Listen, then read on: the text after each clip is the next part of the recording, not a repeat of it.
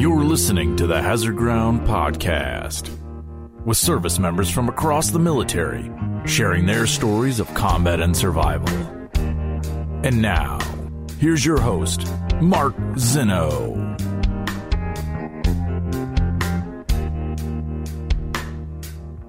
Welcome into the Hazard Ground podcast. As always, we appreciate you joining us each and every week. Before we get to this week's guest, a man who spent nearly 20 years of his career in the psychological operations part of the U.S. Army uh, with an interesting story to tell. Want to remind you guys, of course, to please follow some of the social media sites Facebook, Twitter, and Instagram at Hazard Ground at Hazard Ground Podcast. Uh, our Amazon promotion is up, it's live, it's running. So please go to our website, hazardground.com. Click on the Amazon button at the bottom of the homepage. Uh, it'll redirect you to Amazon. You can do all of your normal Amazon shopping. We'll get a percentage of what you guys spend. And then, of course, uh, we will donate a percentage of that back to some of the charities and organizations you've heard featured here on the show. Great, easy way to help out veterans charities all across the country just by doing some Amazon shopping. But you got to go to hazardground.com first. As well, continue to leave us Apple reviews, uh, help grow the show, give us a five star rating. Certainly appreciate all the love and support that you guys are giving us. So please continue with that. Uh, and some of the better reviews we'll try to post on social media as well. But certainly love hearing from you guys and, and uh, make sure you keep up um, with the Apple reviews because it helps grow the show. Subscribe to our YouTube channel. Forgot to mention that. Please uh, give a thumbs up to all the content there. Smash that like button uh, on all the episodes of the Hazard Ground that you see. It'll certainly help us there as well. Uh, no other further I feel like I, I, keep running through the same announcements, and I know there's something important that I forget, and uh, I do it after the show. And I'm like, darn, I should have mentioned that. But anyway, uh, please feel free to contact us on the website, hazardground.com. We've been getting a lot of guest suggestions as of late, which I love. Uh, certainly want to hear it. Um, we're, you know, family members reach out because they want to hear their other family family member stories without telling them. That's okay. We'll work through it.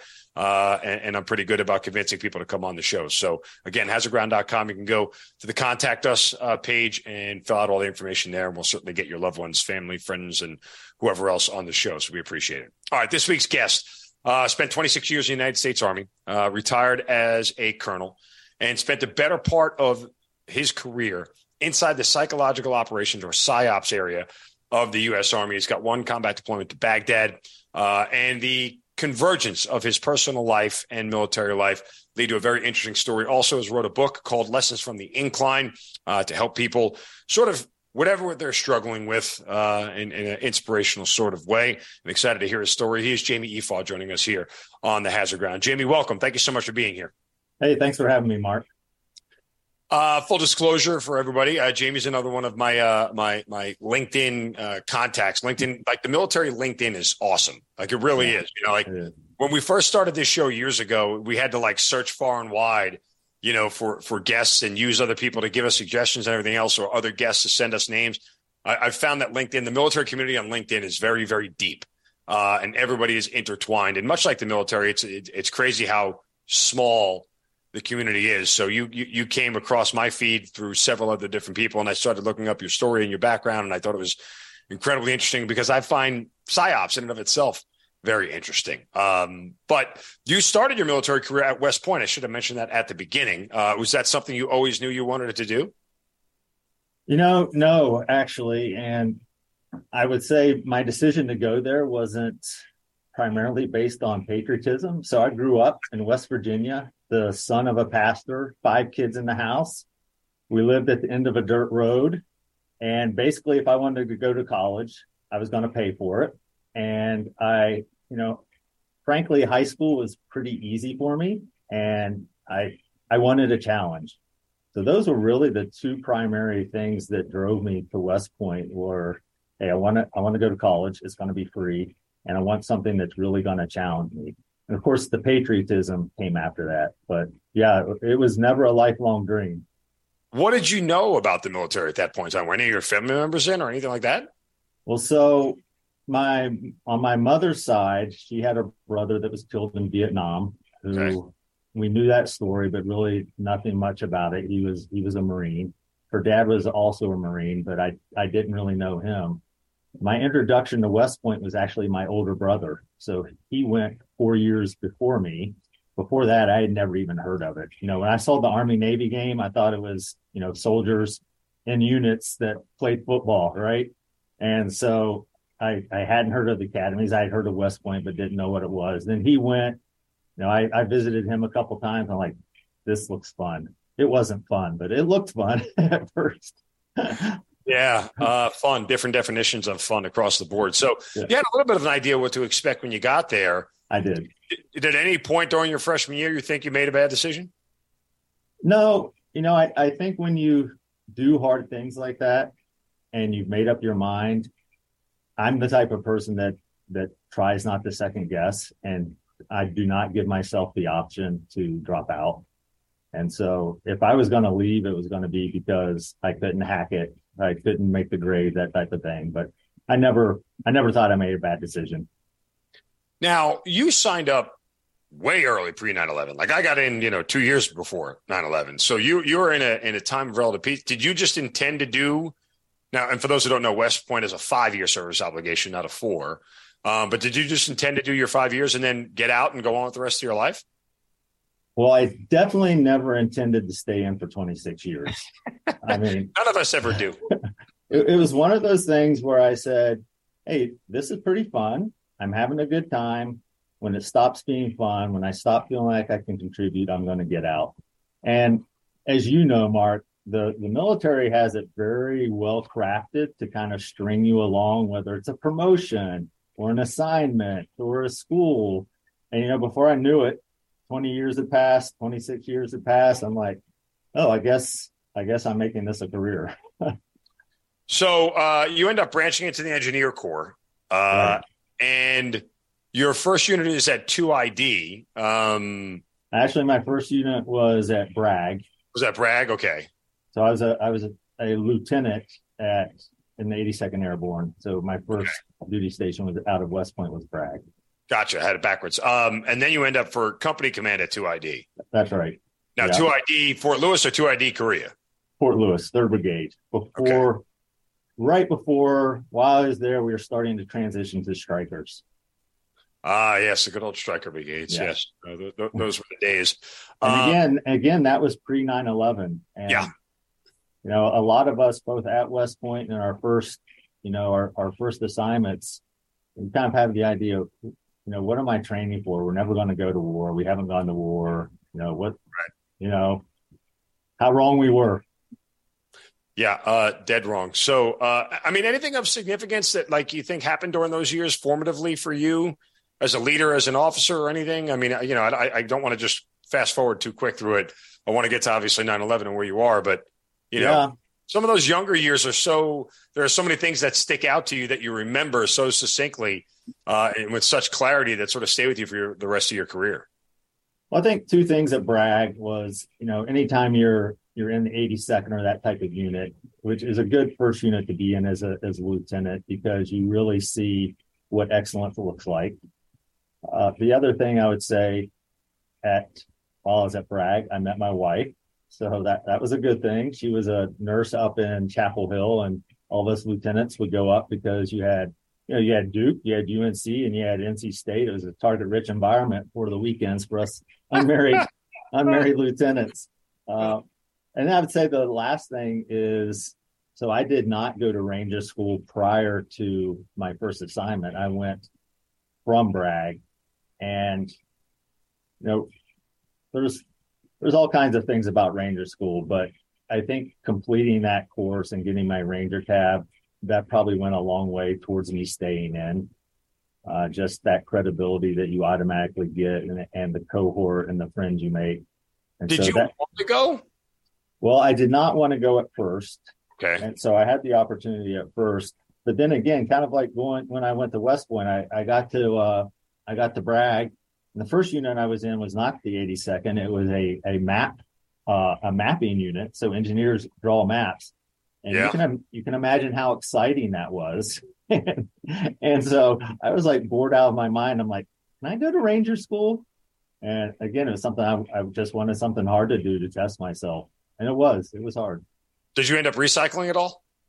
So interestingly, I recycled in the mountain phase and so that was, I don't know if you remember, but that was when Haiti kicked off. Yes. And my unit was deploying to Haiti. my S3 called Ranger School, pulled me out of Ranger School for two days because they said they wanted me to deploy. Then they're like, no, never mind. We want you to finish Ranger School. At that time, I had I had missed too much. I failed knots. I didn't even go to the field, so I recycled uh, mountain phase. Boy, thanks thanks for that. yeah, yeah, right. I got to eat a lot of blueberry pancakes. Well, that's what, that's what mountain phase is famous for. Uh, I, I, suppose there's an upside silver lining to everything, right? Um, yeah, right. Nonetheless, so you end up getting your Ranger tag. Now, where are you on 9/11?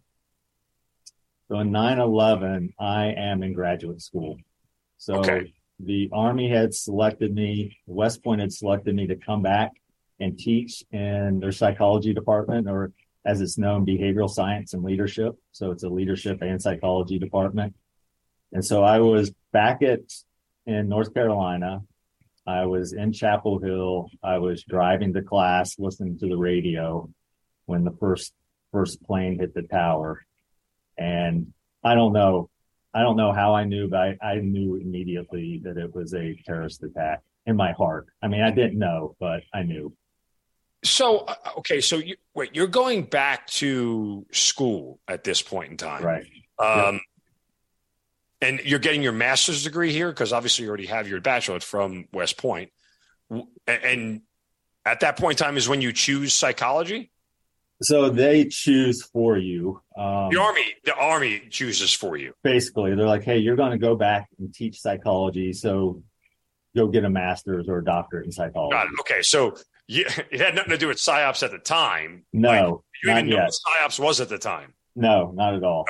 yeah, I don't know if you had some affinity for psychology that you wanted to do it, but West Point decided you were going to be a psychology teacher. Well, I had majored in psychology at the academy, and I had done well, and they kind of earmarked me for coming back if it fit in with the timeline uh, and everything. Yeah, they looked through your transcripts. Oh, here's a smart yeah. guy. We'll bring there him back here. There you go. The pains of being intelligent. You see what happens? See, my, it's like my best friend always told me. when you're dumb, people don't expect things of you. Um, it's true. There, there is a truth to that. So, did you think right with 9-11 like you were going to be diverted and end up going somewhere else. I mean ultimately spoiler alert for everybody you don't end up getting you end up at west point but did you think at the time you would? Yeah i think a lot of us did. We we all called our you know student command and like hey you know either asking can we can we go back to a unit? Can we go can we deploy? Of course no one was deploying yet right? So this is september. But i would i would say they kept 95% or higher of the students in their place. They maybe pulled out a couple key personnel because there's also, you know, there's all ranks in school. There's lieutenant colonels. I, I know of one who did get pulled back to a unit to be an S3. Uh, but no, they started, nope, we want you to finish and you're going to go on to your West Point assignment after that. So, so yeah. now you're teaching psychology at West Point. Are you thinking like, what am I doing? Like I'm wasting my time here kind of deal? Is that how you're feeling? Um, not totally. I, I, not that I was wasting my time. I felt more like I was missing out. Right. Well, that's what. I, yes, yeah. Yeah. I mean, I mean, in reality, the kids you're teaching probably get to combat before you do. Yeah, in some cases, and, and you know, and they want to know what's next, and I didn't know. I mean, I couldn't tell them from experience. So, and and the other thing that I was realizing is that you know I kept in contact with my combat engineer buddies, and I would know what they're doing and know the next job. They're all gearing up for their majors, their majors job, which, you know, S3, XO, that type of thing. And I'm thinking by the time I get back to the field as an engineer ready to be an S3 or XO, I will really been out of the army for five years. Now, because when you're in graduate school and even when you're West Point, that's not the army. That's very separate from the army. You're wearing so, civilian clothes every day. Yeah, at, at school for sure. School, West, right, yeah. yeah. And so, you know, in the back of my mind, I was also a little worried that, you know, am I going to be able to hack it and contribute and, and, that type of thing after five years going into a, you know, a now a warfighting unit? Well, and again, it's that whole sort of iron sharpens iron, right? Like if you're around other soldiers who are training and you're training, everybody gets a little bit better. When you sort of step away from that, your blade becomes a little bit dull and it takes a little of uh, revving up to get back into everyday uniform life. But again, you're teaching at West Point what ends up being three years. Right. Um, right. Through about what, 2005, 2006? Uh, yeah, 2005, I think. Okay. Yeah. And then what happens next when you're done with your West Point tour? So, so I got promoted to a major while I was at West Point, and at the time, they had functional areas. I, I think we still have those, and yep. psycholo- psychological operations was a functional area at that time. And so I thought to myself, hey, I've been out of engineers for five years, but I've been focused on psychology for five years. Let me go into that functional area. So I put in for that functional area. I got it. And then shortly after, it became a branch, a very small branch, but it became a branch uh, under special operations. And I got sent back to Bragg. So second tour back at Bragg, went through SWCS, Special Warfare Center. So um, went through the pipeline for psychology, then spent six months studying Arabic. And probably two or three days after I got out of the pipeline, I deployed and deployed to Iraq. All right. Well, let's let, let's back so the audience can understand this because I don't, you know, there's like you said, it's a very small specialized branch, and there's not a lot of people. I think on on, on the surface, we all can understand psychological operations and what it is. Yeah. Um, but I'm I'm curious how much of a departure it is. Like you're learning psychology. The benefit of psychology in theory is to have information to learn how to help people understand what they're feeling, how they're feeling. You know, it's all for helping. It's all for making people better. For lack of a better way to phrase it, psyops is about manipulation. Yeah, I would use the word influence, but yeah, manipulation. okay, sure. Yeah, I mean, yeah, again, yeah. You know, yeah. okay, we'll play nice in the sandbox. Influence. Sure. Um, aka getting people to do things they might not want to do. Okay. Um, yeah. All right. Well, so so to be clear, my the, the, type of psychology that I specialized in was not like, "Hey, Mark, sit on the couch and tell me about your mom." It was more of, "Why do people do what they do? How do people right. react in group?" Almost like marketing. I mean, marketing is psychology, right? Yes. Okay. So, um, but now again, so you go through this military course on this, but you're taking things that seem very pure and innocent, and now they're directed in a way that is supposed to have a desired outcome to leverage us on the battlefield, right? Yeah, def- definitely, absolutely. Did any? I'm just curious. Not that I don't think it would, but like, did any of that have? Was there any moral conundrum in you that you're taking this thing that was used for X and you're sort of using it for Y? The moral conundrum is not when I would use it in the military. It would be if I were to use it now in the civilian world to help corporations make money. Ah. Okay. but to achieve Americans' objectives, absolutely not. I, right. In fact, I wish we could have done more than we were allowed to do. Really? Oh yeah. I mean, I mean, it took more authority to get a message released in psychological operations than it would take for a B 1 bomber to drop a bomb. Yeah, well, I mean, I, I can imagine, and I'm sure we'll get into this in a moment, but the person making that decision doesn't have the actual background to make that decision, right? Like they don't have a psychology degree. Right. They're just commanders who yeah. militarily want an outcome, but you know. Well, every everybody got a little shy with the whole concept. I Don't really know if you remember, but the strategic corporal, right? Where a corporal could say something on CNN and it affect national policy because you know, information is power and saying things that reverberate.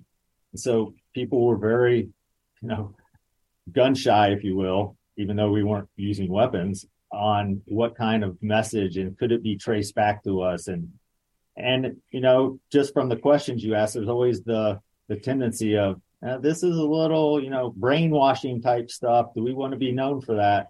So people are kind of hesitant to use the full spectrum of our uh, artillery. And again, well, I, I, can sympathize, um, you know, because I spent a small portion of my career in the public affairs world and messaging, mm-hmm. messaging, um, you know, it, it's the same desired effect, right? I mean, it yeah, is absolutely. influencing the media and the public in the public affairs world to have a narrative and a story, whereas you are influencing and uh, you know messaging the enemy or other combat non-combatants on the battlefield to feel and think a certain way about the American mission. So I, I get it, which is why I, I kind of knew the answers to the question. yeah. But I mean, again, on my side, I just generally I think we do messaging wrong. Uh, I I don't know the whole lot of psyops and what you guys would go through. I'd love to find out here in a moment, but I would just say again, I I, I we are way too defensive in our messaging at times, uh, as opposed to offensive and proactive. But you know, again, that's a completely different conversation. All right, so you end up in Baghdad. Uh, what is your psyops mission there? What are you told? What do you what are you on ground to do? And uh, kind of help set the stage a little bit for the context of you know because this is what 2006 when you get there, right? Yeah, 2006. So we are uh, pre- just about preceding the surge. Right. So I was there during the surge. Yeah, it, it was in the middle of it. You know, things were those are the days where you know we were seeing double digits, if not triple digits, U.S. deaths daily. Things are not looking good. Uh, it, it's bad news. Um, the surge begins. So I'm I am co-located, attached, if you will. You just talked about the public affairs to the U.S. Embassy Public Affairs Office, okay. and I'm leading what. You're in called, the green zone, right? I'm in the green zone. So the old U.S. Embassy was one of Saddam's palaces there in the in, in the green zone, and yep. I'm leading a what we call a a MIST team, a military information support team. So it was me leading. Um, I want to say four or five other psyopers, a translator, two translators, and our mission. One working hand in hand with all information going around, but really at the strategic level. So we're not out there. My team's not out there with combat units with loudspeakers or dropping leaflets or things like that. We're working at more of a national level doing billboards or television commercials or national unity concerts or things that are not overtly uh, persuasion or influence, but um, you know, over time are. Yeah, I mean, again, I, I help me understand a little bit of sort of the echelons of this thing when it comes to psyops, because again, you're working at a, a high strategic level, and and in parlance, you know, uh, people not in psyops and even non-military people would understand.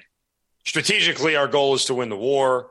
Operationally, our goal is to hold a certain you know area of land or or battlefield space and then tactically, it is to suppress the enemy at the ground level, right? Like those are the three levels. It's yep. sort of similar in the psyops world, right? You have a strategic mission operationally, and then tactically how you execute it on the ground. So you're at the strategic level, but what what do you hope to affect at the very ground level? From the strategic level, what do we hope to affect at the ground level? Right. Yeah. So one of the big things, obviously, sectarian violence was the huge thing. So we were looking for unity within the country. Uh, one of our big campaigns was uh, we ran a tips hotline. So people would call in if they knew an attack was coming or a roadside bomb or, or that type of thing. And this was a national wide campaign that you know we ran we ran and monitored and manned a hotline. We passed information on to ground units. They would investigate. Uh, so, so things that had on the ground effect, but they were nationwide efforts. I'll ask this question, even though it's sort of loaded. Um, did it work? I mean, I know it's hard to judge that, right? Yeah. Because uh, as we've said a hundred times, sometimes tactical goals and strategic goals don't always mean the same thing. Although they're all supposed to feed into each other up and down, they don't always mean the same thing. Um, you can tactically win a battle and strategically lose a war. Um, you know, so I, I know it's a tough question to answer, but do your best. Like, just talk talk through it for me. I'm not sure anything in Iraq worked. um, I mean, so but again, see now I will yeah. sit here uh, just in the same vein. I will sit here and tell you tactically a lot of the shit that I did worked. Yeah, okay? yeah, Abs- absolutely. Uh, so within within PSYOP, we had what we call measures of effectiveness and measures of performance. Okay. So, and then that's how we would measure what we did. So a measure of performance may be, hey, we had 30 radio commercials, 20 TV spots, and 15 billboards go up. But our measure of effectiveness is how many actual calls came into the call center that right. resulted in actionable intelligence. And and that would vary. And people started gaming. Uh, so I'm just using this as a specific example because I think people can relate. People would start gaming the tips line. So while we were hoping to get tips, you know, people would use it for revenge or to call on their neighbor or to, you know, to get someone from the other sect in trouble rather than what it was really intended for. So again, right. the law of unintended consequences. So I I I can't really answer that. Uh, I know definitively. I I like to tell myself that I didn't waste my you know nine or ten months over there and that we did good. I, I know I did my job. Whether or not that job resulted in you know us doing well on the ground, I don't know. Was there ever a point where you had conflict with your boss where your boss said, I want to do this. And you thought, no, that's bad, that's wrong, or that's not the best way to execute what you're asking for, kind of deal. Because again, there's such a subjective amount of room in your area of expertise. I mean, you could have another PSYOPs person right there with you. You both could completely disagree on how to effectively message X, Y, and Z, right? Sure, sure. Yeah. Well, I don't have this specific example, but the, where there was conflict. So I, I kind of operated in a gray zone. So I was operating officially, I was part of the embassy, but I was also, you know, it's always a problem when you have more than one boss, right? And so there was a there was a general who was running the strategic level information operations influence campaign, and he would often one, think I worked for him and I didn't. And two, want me to do things that were in line with his plan, but would contradict what my bigger plan and my bigger strategy was. And he never really saw the light on, on, you know, I'm like, you know, just because you outrank me doesn't mean I work for you. And if you need me to do this, you know, you need to talk to the ambassador and get him to do it. So those are more the conflicts rather than, rather than you know, same situation. We have two different ideas of how it would work. Can you think of a anything that backfired, like any sort of campaign or initiative that you did that backfired? No, and that's not to say that it didn't happen. I'm sure it did. Right. Um, but no, and, and that would, if I did know, it probably still stand out in my mind. Right, that makes sense. I mean, you know, again, and some of this stuff is so tough to judge. So I'm I'm just sort of asking questions because I'm genuinely curious um, how it all unfolded. You know, and when you say there's a lot that went wrong uh, in Iraq, I mean, from a psyops perspective, um, did you get it more right than wrong? Yeah, I, I think from a psyop perspective, I and I think, and I was never involved in this, but many of my buddies were. I think at the tactical level is where, you know, we had a lot of on the ground influence and, you know, and that's where you have loudspeakers or face to face communication and you're, you're with a combat unit and you're assisting them and you can see immediately that what you're doing is helping. And so I, I think, uh, I think that is probably more satisfying and gratifying and more immediate effect. And I, I think overall, definitely, you know, we were a force multiplier. Any part of you that wanted to uh, be a combat engineer in Iraq at that time? wondering what your buddies were doing? No, but I there were a lot of times where I wish I were. So my first assignment was supposed to be um, when I was first told I was going over, I was going to be attached to a, a, a Delta team.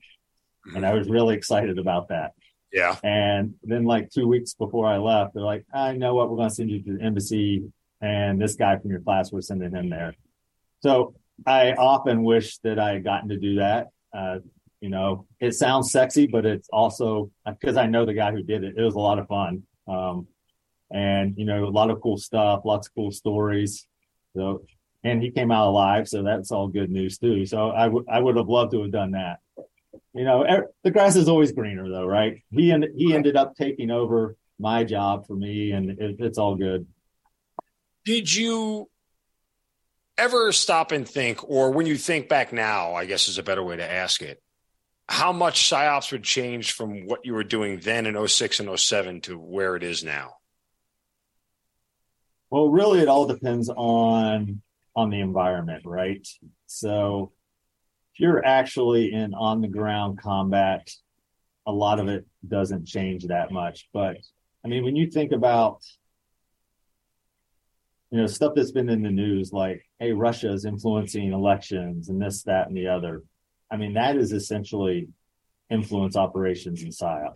It's just in a different environment right? What China does, that's PSYOPs. It's in a different environment. So the technology has definitely changed what we can do and the reach and the immediacy of it and also the span of control. But the principles are still the same.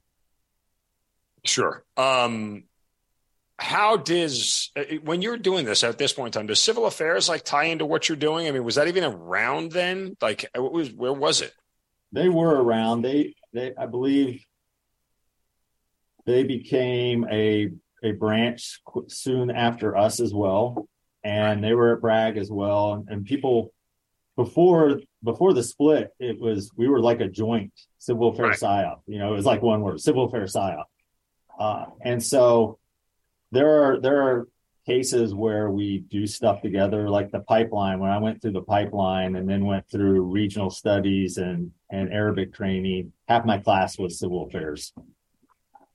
So, yeah, yeah, and again, I mean, it's it's developed so much. I mean, you know, we got to a point specifically where we are asking for females to do civil affairs for engagements and things of that nature because they were necessary on the ground level. Uh, and you know, crazily, yeah thought that that might be something we would need. That would all of a sudden we had to have this huge initiative push.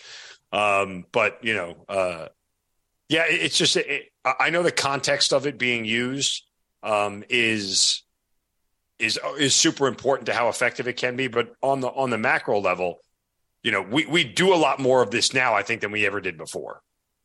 Yeah, I think you're right. I mean, I I think of the civil affairs as the as the Army's Peace Corps. Right, you go in and you, you help dig wells, you put in electricity, and you're building goodwill for the U.S. Uh, is essentially how that. And so that when you think about that, that's also influence operations, right? You're trying to influence the population to be receptive to the U.S.'s desires and and and what they want to do in that area. Does psyops miss the mark anywhere? uh, yeah, what was that chuckle for? Oh, there's just so much behind that question that uh, again, it gets back to what I referred to a little bit before, which has to do with authorities and what we're allowed to do and what the approval chain is and that type of thing. But, but expound on it then. Like, okay, uh, look, you're out of well, I, I, yeah, and and part of the reason I don't I don't even I have intentionally like ignored what is going on in that community since I got out, just because if there is so much potential in psychological operation that hasn't been realized, and I think everybody who has been in psychological operations will will agree with that. And I I think because of everything that's gone on across the world in information operations and influence operations, we are finally starting to realize the importance of it and bringing it up to the level. You know, we're the we're like the redheaded stepchild of special operations community, but bringing it up to the level of, hey, we are always going to be in the information environment, even when we're not at war. And we need to be prepping that environment and be active in that environment at all times and how important it is. And it's not just it's not just influence operations, it's counter influence operations as well. So being able to counter what everybody else is doing. I mean, I, I, I never would have thought, you know, when I first came in that we would be in terrorist chat rooms trying to counter the conversation within those rooms. You know, I don't know. that's kind of awesome. I think. Yeah. So di- different things like that. Yeah. Well, that's a nugget I need to hear more about. Um, how do you? I mean, I'm not. I'm not sure if that's classified. okay, then we'll leave. We'll, we'll leave let's, it alone. let's move on. Let's move on. Yeah, uh, never mind that man behind the curtain. So uh, that's going to stay with me for a while, though. Um, after offline, you, after you leave Iraq, um, you end up, uh, as I understand it, you know, I, I think we talked about um, your personal life. Is this where it intervenes with you taking? It is. Else? Okay, give, what's the story there? Yeah, so when I came back, uh, my battalion commander called me in, and he's like, "So as you know, in special operations community, you command as a major, and yep. it's something you need to do in order to get promoted to the next rank." And he came in, and he's like, "Hey, good news! Uh, I'm giving you command. You're going to leave in like I don't know, it was like another four weeks. So I'd, I'd be home for a month, deploy again." Well, at the time, my daughter, so I left when my second child, uh, daughter, when she was four weeks old, I left. And so I'm back home. She's like a year old. Well, while I was gone, she was having all kinds of medical issues. She was having seizures. She, no one knew what was wrong with her. The, you know, the day after I got home, I'm at the hospital with her up at UNC Chapel Hill Children's Hospital. We don't know what's going on. And so, you know, I, I told my boss, I'm like, listen, I need to, I need to figure out what's going on with my with my daughter. Right. And he essentially gave me the choice. He's like, he's like, I can you can stay here. I can make you an assistant S three, or you can, you know, you can deploy and be a company commander. And I chose to stay. And so many people told me how stupid I was. Like, hey, this is going to end your career. You're not going to get promoted. And you know, who cares, right? It's your it's your kid.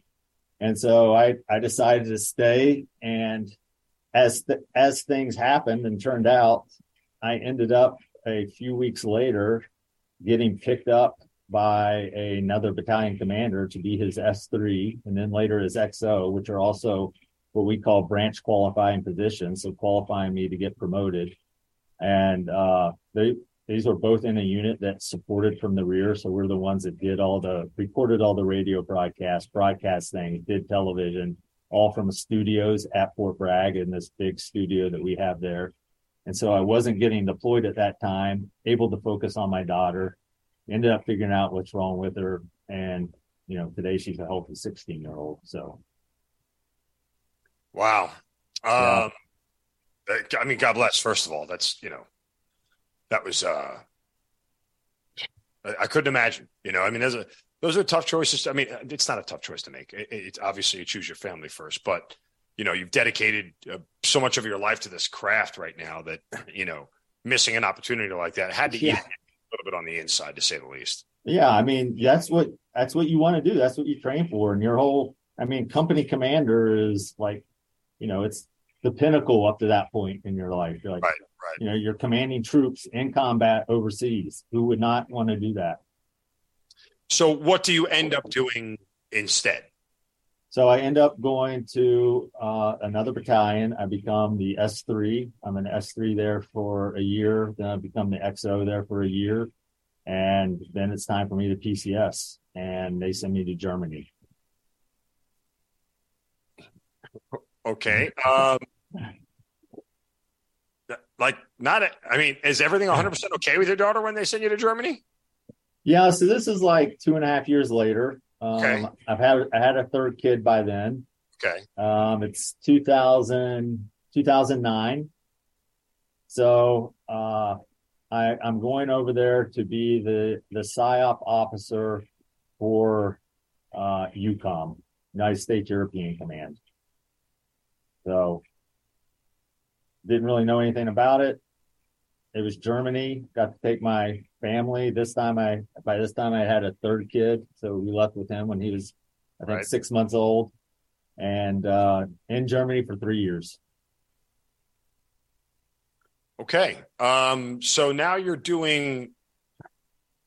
I what is psyops in a non-deployed world? I guess is the, the easiest question I can ask because it's so targeted towards I mean, other than pushing teams down range to do it, right, on your own, like I'm sure under your command at that point in time, you, you sent people down range to do it. Um, but is that all? Is that all basically that's happening? no, we were still running influence operations in Europe, actually. Oh, okay. Uh, so I uh, bratwurst kielbasa, bratwurst kielbasa. I mean... yeah, there you go. So there was two. There was our primary area of focus was the Balkans. We ran a website called Southeast European Times. We started the first influence social media Facebook site. Um, nobody had done that in the military at the time. We started with with zero people, got it up to five hundred thousand by the time I left. Interestingly, uh, I was speaking at a conference and we were talking about the penetration we had in Albania. So one out of every three people in Albania was a was a reader of our Facebook page. Oh wow. And the question was, and this is way before, you know, so this is in like 2010, 2011. Like, do you think if you wanted to, that we could have an influence in Albanian politics and elections? And the answer was absolutely. We never obviously, you know, dipped our toe into that realm because that wasn't our job or, you know, we're not allowed. But, you know, fast forward a few years later and you can see how that technique has been used in you know, all kinds of situations, American politics, other politics, that type of thing. But we were, I'm proud to say we were kind of at the cutting edge of, of influence operations with social media. When you think about it, 2008, 2009, social media, Facebook, they were still kind of baby companies. Yeah, no, I mean, again, it, it's, um, you don't realize how fast they've grown um, because they're such a part of our everyday life. Uh, but you're right. I mean, remember Facebook? You know, this 2009. Facebook's five years old. Right. Yeah. It's not even that old yet. Uh, so uh, I can barely walk, if you will. uh, that said, you know, I mean, you, you're you're doing all this cutting edge stuff. Um, are are you at the point where you're feeling like you know your military career is endless at this point? You're going to keep going on. Like, are you thinking about, you know, where you want to go next? What you want to do? So at that point, I'm waiting to see a if I get promoted. So I'm a major. Well, am I, am I going to get promoted? If I get promoted and I get a good assignment after that, then you know, hey, let's let's see where it takes us. So I was waiting to see if I got promoted. Then I was also waiting to see if I got picked up for an O5 command, okay. both of which happened. So, you know, again, I'm like, okay, let's see where it takes us. And this time it took me to Virginia Beach. Uh, Not a bad place to go. No, so it was uh it was not a psyop job. I was a, uh, a basically a post commander at a joint naval base. The, the, Navy was a lead, so it was joint base Little Creek Fort Story. I had the Fort Story side, but I was deputy commander of the joint base. Uh, and that's where I started getting a lot more interactions with, uh, you know, the naval special warfare community. They would do a lot of training and had training facilities at uh, you know several of the teams are at Little Creek, Dam Neck, and they would do training at, at Fort Story. So they, I think the Army had intentionally kept special operations officers in that billet just because of that interaction. Right, makes sense uh, yep. because of the joint interaction. Because so much of you know uh, special ops is it's all joint. You know, there, there's none of them operate or I should say very few of them operate independently. But again, um, neither here. And even if they did operate as one branch, they're so specialized that they would need regular army support anyway. So uh, it's it's joint in every size, way, shape, or form. Yeah. Um, all right, so you stay there for a couple of years. Um, you got to be at around the twenty year mark at this point in time, right?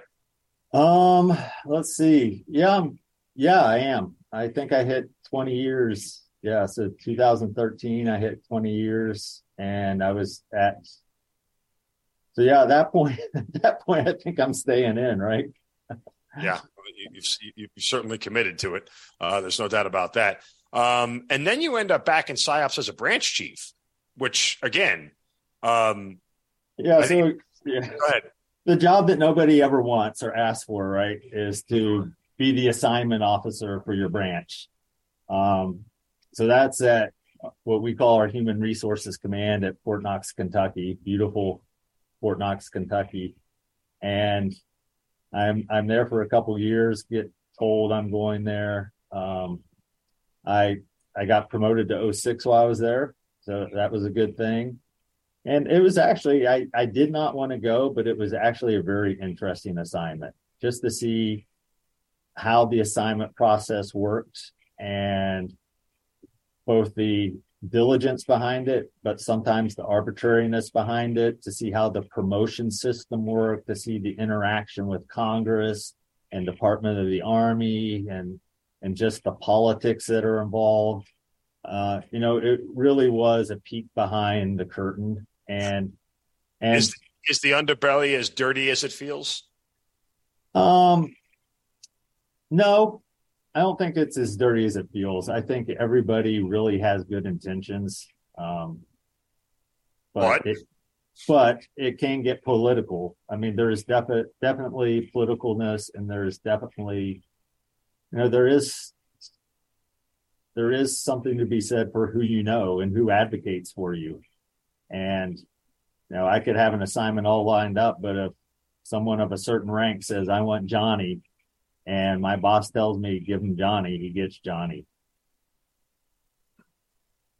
Yeah. And that's assignments. Promotions are, to me, I think promotions are one of the things that we do best. And I think we're even doing it better as far as fairness and equality and that type of thing. Uh, it's, it's a very, even though it's true that the board spends like five seconds looking at your file, um, probably more than that, but it is a fair process. Yeah, well, that's that's good to know. Yeah. Um, it gives me gives me a little bit of faith left.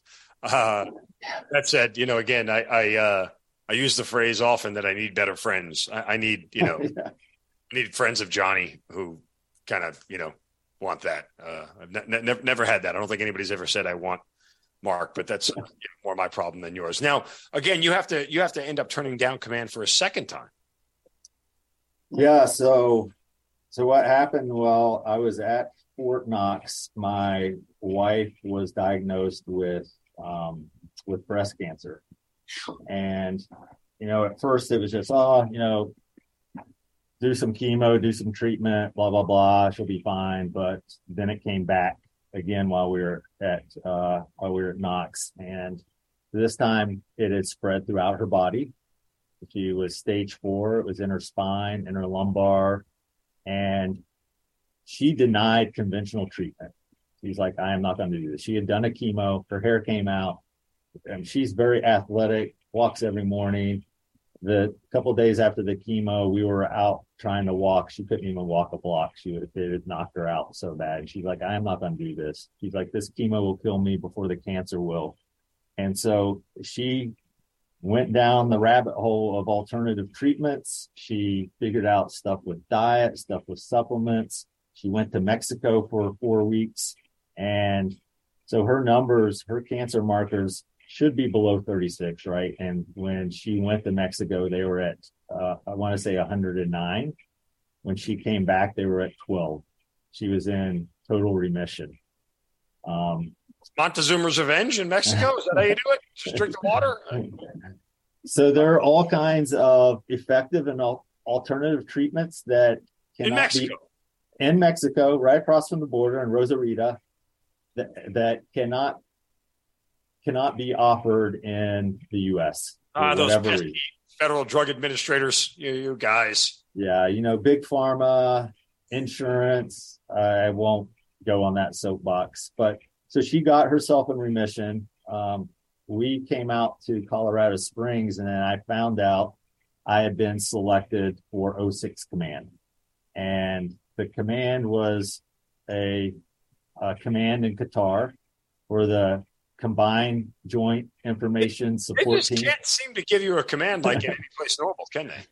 No, I mean, if they had given me uh, a command to Bragg, or if they had given me, uh, you know, another a garrison command, I, I probably would have taken it. But I, you know, weighing what was going on. So while she was, while she, Hold on a second. Weren't you the guy, the friend I was talking about before? Like, couldn't you have just called back to branch and go, I want this? And one of your friends said, okay, we'll give you this. Well, you can you can do that a little bit within um, like assignments, but when it comes to command, command is Ah. something that gets approved by Congress, right? And yeah, I mean, it ain't like that on the guard side for the record. That's just the active duty. Yeah. So yeah, so when you're when you are stage four cancer, you're never you're you never don't have cancer basically. And you know, I have three kids still at home, and I I even went over there. My buddy was in command at the time. I was going to do the rip toa with him. Went over there, saw it, looked great, looked fun. Uh, but I even I asked, I'm like, hey, if I go, can I come back to Colorado Springs? And they're like, no, you'll be either at DC, Tampa, or Bragg. And, you know, I'm at like 24, 25 years in. I'm like, I kind of like it here in Colorado Springs. And my kids are growing up, and my wife, you know, she's still struggling with stuff. So I just, so I declined command. And at that point, you know, you're not just declining command, you're basically saying you're ready to get out. So I was I was ready to get out. I could have stayed in. I could have done 30. I could have probably done 30 here in the Springs. I was at uh, SOCNORTH at the time, but it, you know, they say you, when you know, you'll know. And I knew. So, yep, Decline command for a second time and decide to get out. Okay. Um, so then what's like, do you know what you want to do at this point in time? No, I have no clue. so where do you land? So I know I know I don't want to, you know, push the easy button and become a GS. I know I don't want to become a government contractor and work for Lockheed Martin and you know, God bless those people that do that. But I I just wanted to do something totally different, but I didn't know what that was. Okay. And so I really just uh, I started I, I found a transition program called the Commit Foundation, which they focus really on special operators and people that have been in a career.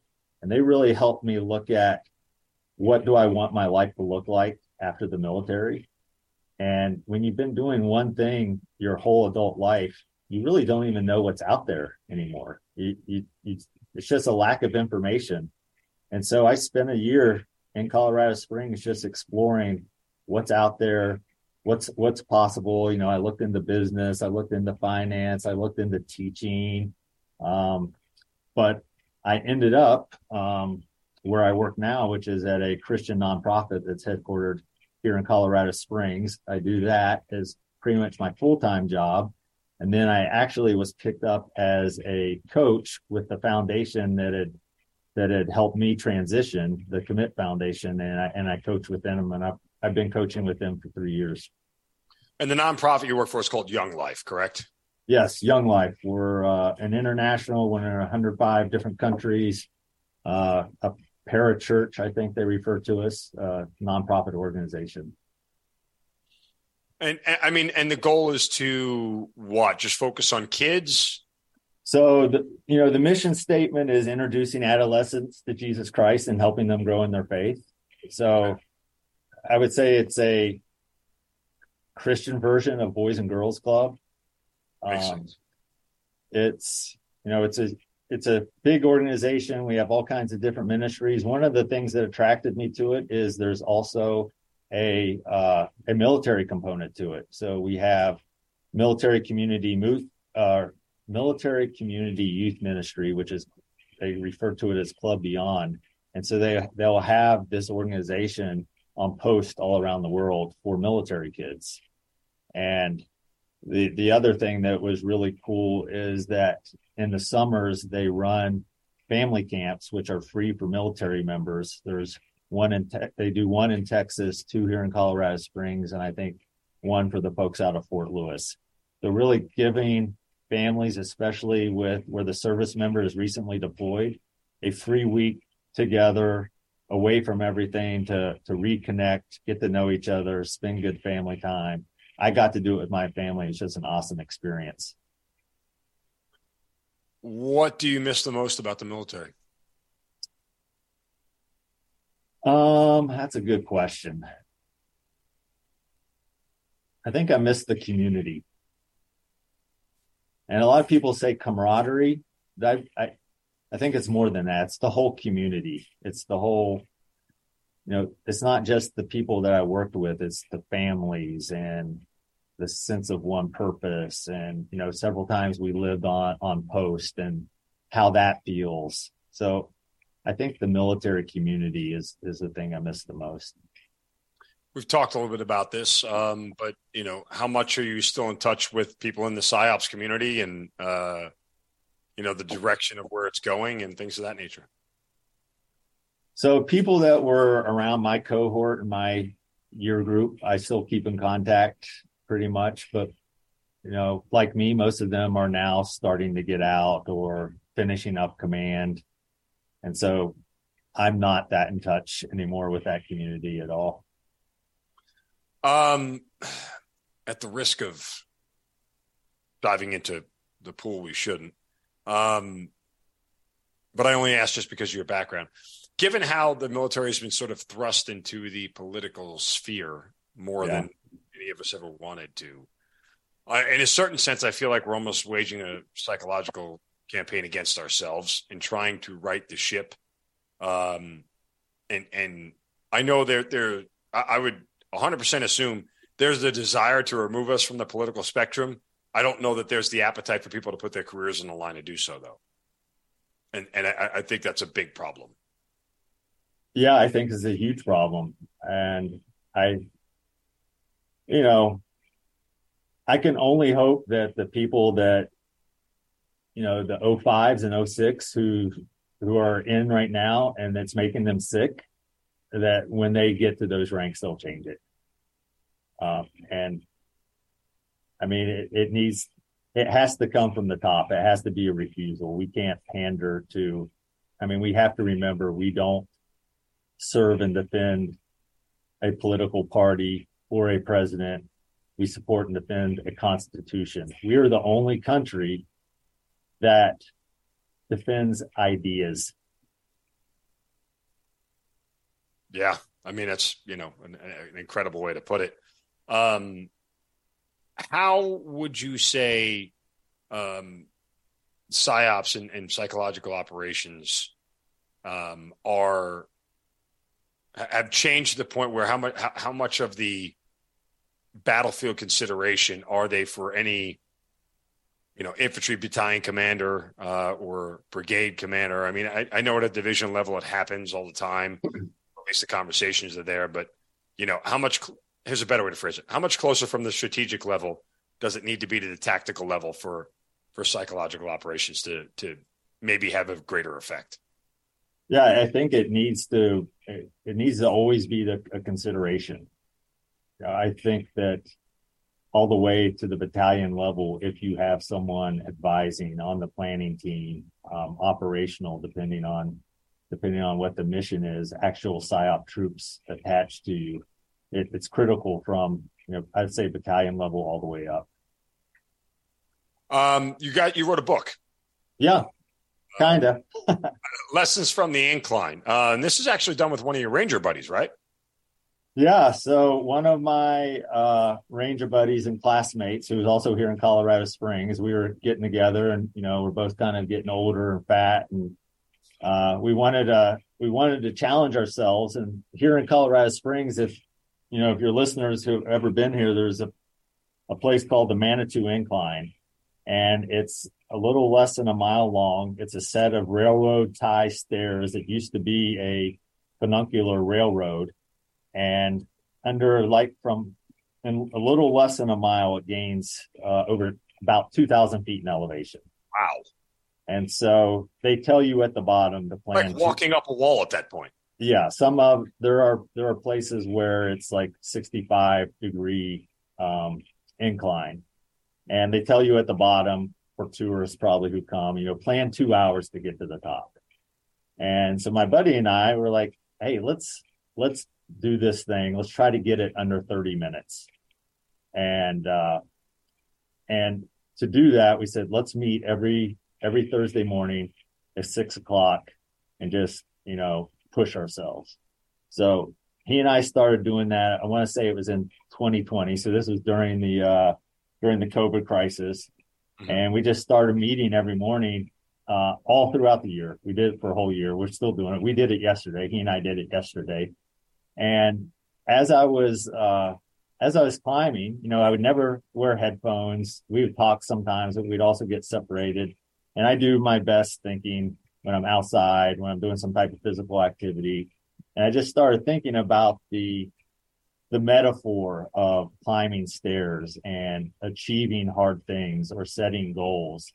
And I started thinking about these different lessons that could be learned on on each trip that we took. And after a while, I started going back and I would just type them into my computer and stuff. And they, they sat there for like a year. Um, just, you know, I just did it for myself. Right. And then, um, earlier last year around Christmas time, I said, you know, I'm going to put some of these on LinkedIn. And so I started putting like one a day on LinkedIn. And then people are like, hey, are, are, these all in a blog somewhere? Do you have a book or something? And I'm like, no, I don't. And they say, can you? And I'm like, I don't know if I can or not. But, you know, the great thing about technology and Amazon, I did not, I never intended to write a book. So I didn't want to like get a publisher or get an editor or all that thing. I was just going to put it together for people that wanted to read it. So I did the self publishing thing on Amazon. I put it out. It's a short book people can read it in one sitting if they want, but I've had other people who like, hey, I really love reading like one lesson a day over a 20 day period. So there's there's 20 lessons that usually come with a story. I've also associated them with uh, usually a, a principle or Bible verse from the Bible, and there's questions at the end. So like self reflection questions that you can ask and you know improve yourself on. So, is there any psyops in your book? Oh, it's all psyop. kind of figured, right? I mean, I yeah. kind of figured this was, a, but again, this is not manipulation. This is influence. Yeah, and influence is not bad, right? No, not. I mean, it's especially when it's all positive. You know, yeah. um, I save manipulation for workplace like yeah. here. You know. uh, and your marriage, uh, yeah. That, that, no, I kid, I kid, I kid. Uh, don't do that. But kind of not, right? No, yeah, I mean, you, I think in your case, you you you're probably better well equipped to know when you're trying to be manipulated uh, yeah. than necessarily being the manipulator. So you know, I, I, would use that edge to your advantage. I mean, do you find yourself still using psyops in everyday life? I do. Yeah. I mean, I I know how my actions and others influence people, and and, and a lot of times, you know, I jest, but I I do. Um, you know, it's easy to know pressure points of like my colleagues at work. Mm-hmm. And they're all civilian. I mean, I'm a civilian too, but they're they all know where I'm coming from. And so they'll be like, You're messing with me, aren't you? I'm like, Yeah, I am. so but yeah, it's do the kids know? They're like, Dad, don't try that psychology stuff on me. Oh yeah, for sure.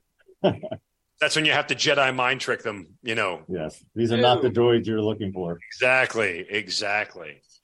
Um, so you got Young Life, you got the book. I mean, you know, uh, settling in. It, look, I mean, you look back on on the 26 plus years. Um, you know, a lot accomplished. I know you feel like there's not, because uh, we talked you and I before before we yeah. started.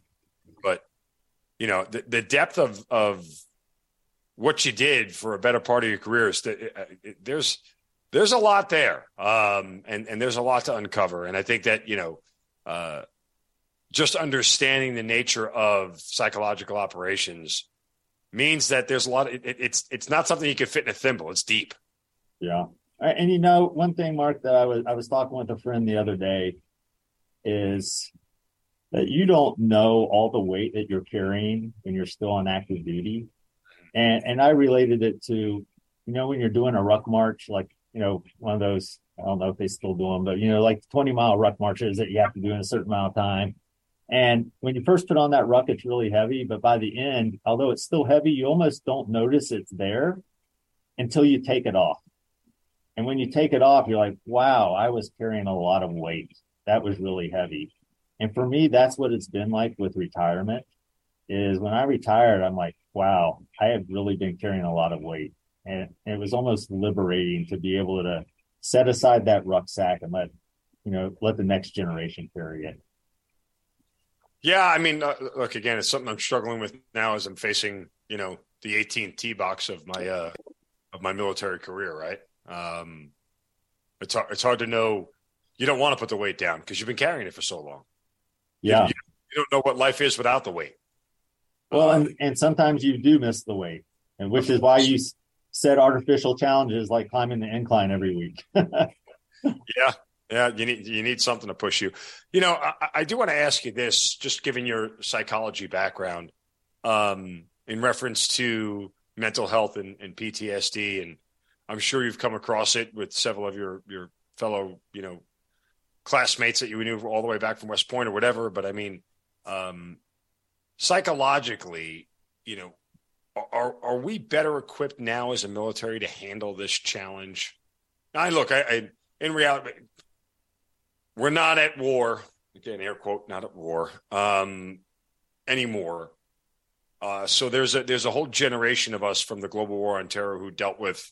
Com- I mean, the folks who are still in combat now were those who um, work in the clandestine operations world, right? Mm-hmm. Um, and and I'm just caveating all this by saying there's a whole generation of young people who will go through their military careers acknowledging PTSD exists, um, recognizing that you know you can get it uh, and and you can catch it as easily as you caught COVID or whatever else.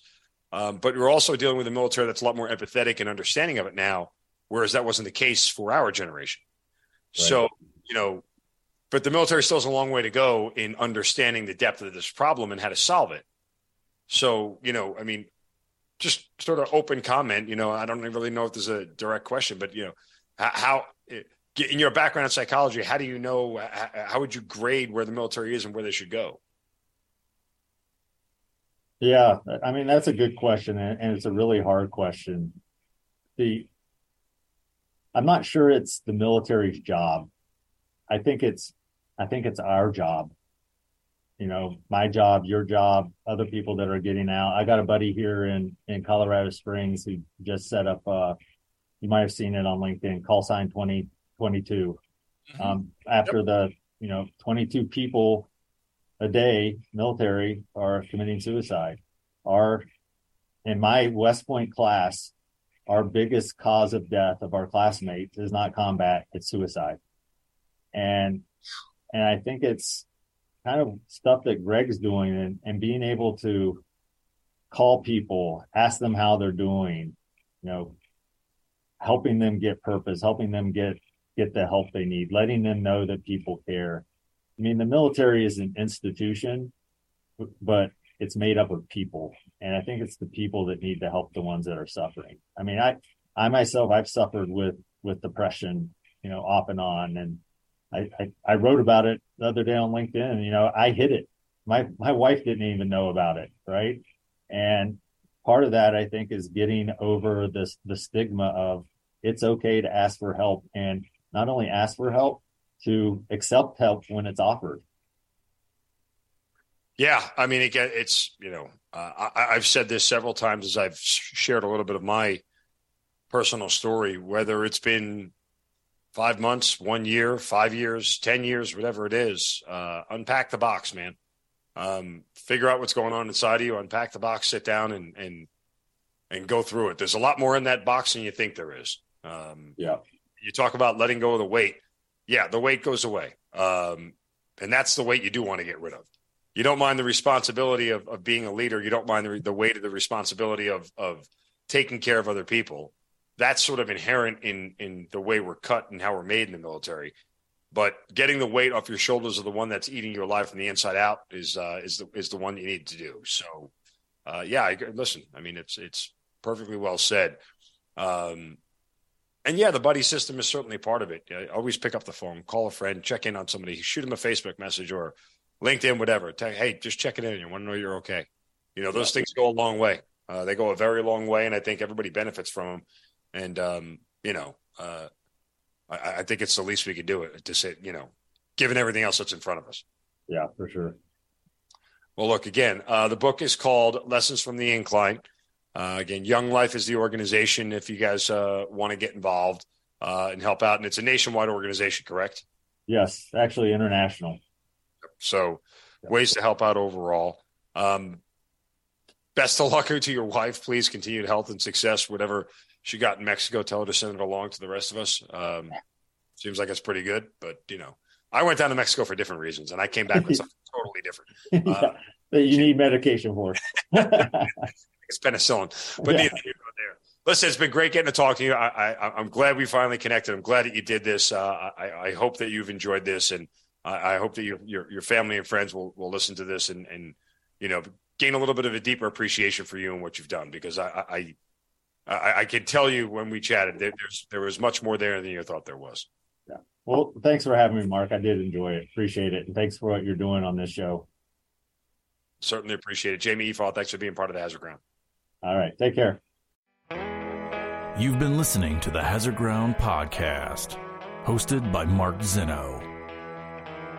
If you have an interesting story to tell and you'd like to be on the show, send us an email at producer at hazardground.com.